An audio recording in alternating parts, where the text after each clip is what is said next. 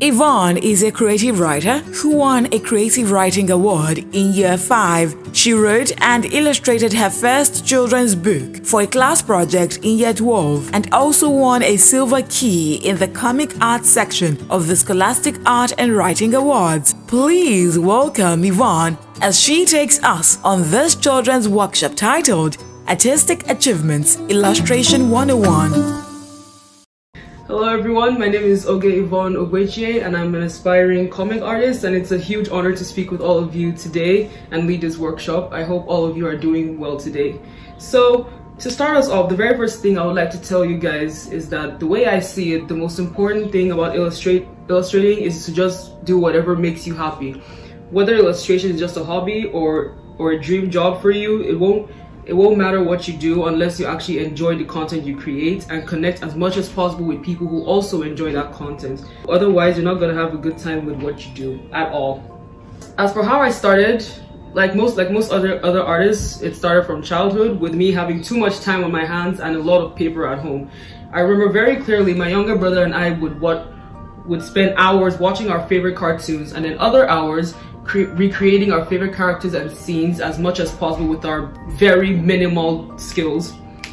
At that at that point in time, was just it was just a it was just a fun little hobby. I didn't think much. I didn't think it had much merits until I got to year four. As foggy as my memories of that time of that time are, I definitely remember being it being one of my first days at that school, and I was just sitting by myself drawing like I I think it was a cat I was, was minding my business and then my classmates came and surrounded me and were like, oh wow, that's such a good drawing. You're such a great artist. And I was like, wow, okay, thanks.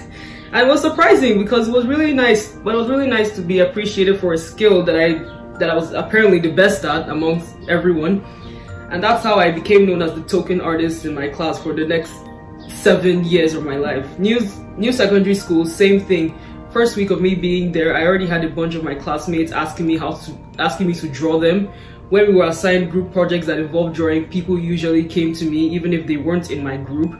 When we when we needed birthday cards or almost anything art related done, guess who they came to first? Now that it, honestly, now that I think about it, I should have made people pay me for all of that. It never it never hurts to start commissioning people early. Moving on from that, let's talk about how to actually develop develop our skills.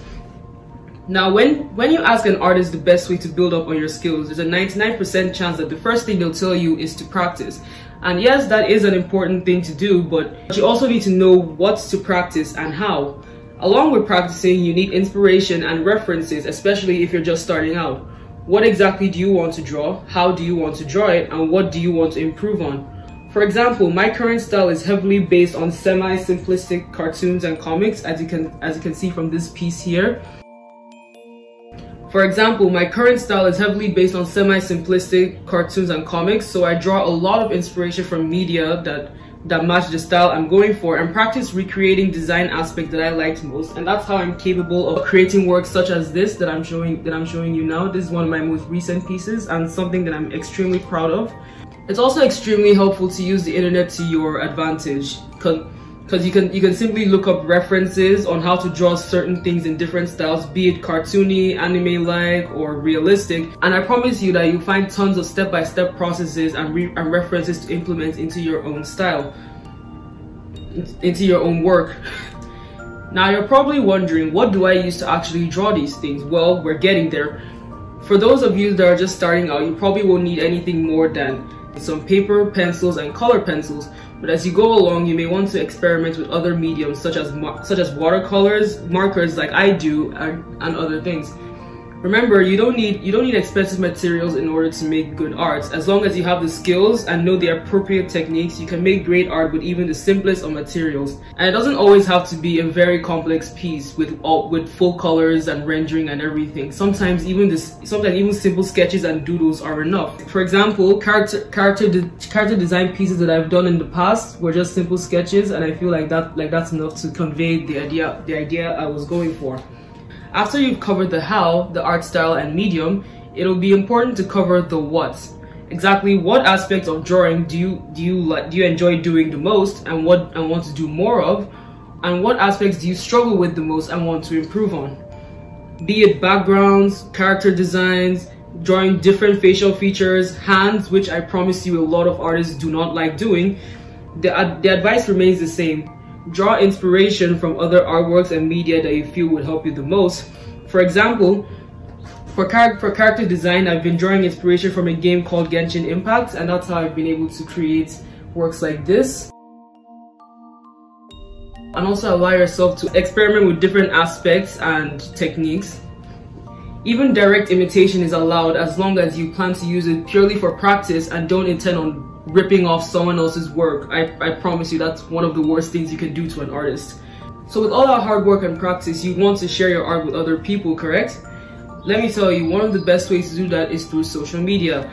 For me, I started out by posting my art on a well-known art site known as DeviantArt, which I'm sure some of you have heard of before, before I eventually moved on to Instagram, which is currently my main point of connection with other content creators. Other options include Twitter, Tumblr, and the recently created artist app known as Artfol. Building a following on any of these sites is extremely takes a lot takes a lot of time but i promise that it's extremely satisfying each time you hit it each time you hit a milestone for example i've been running my instagram page for almost four years now and i've and i just recently hit 2000 followers which is which is extremely good cool for me now the best thing about using social media for sharing content is that it lets you connect with people with similar talents hobbies and interests who are able to support you and your art and give you the, and give you the motivation to keep going as well as it being a great place for extra inspiration and fun challenges such as draw this in your style, toon me, and drawing in other people in other people's art styles. But before you get into all that, you also need to know that using social media has just as many setbacks as benefits. So you have to be ready to deal with different situations such as people stealing your arts or your post flopping, which means not get which means it not getting as many likes as you had hoped. For the latter, you I just I just need you guys to know that the number of likes your post gets doesn't doesn't directly equal how valuable it is because anything you do your absolute best to create is already extremely valuable no matter if it gets 5 likes or 5000 and in, ter in terms of art theft though here's a secret. You're actually allowed you're actually allowed to sue people that that steal your art because that falls under copyright infringements if some of y'all even know what that is which is against the law. So keep that in mind. It'll help you a lot later on before i end my recording here i want you guys i want you guys to consider the following things. What inspires you? What shows movies games or people give you the ideas you need to create the kind of arts you like to see?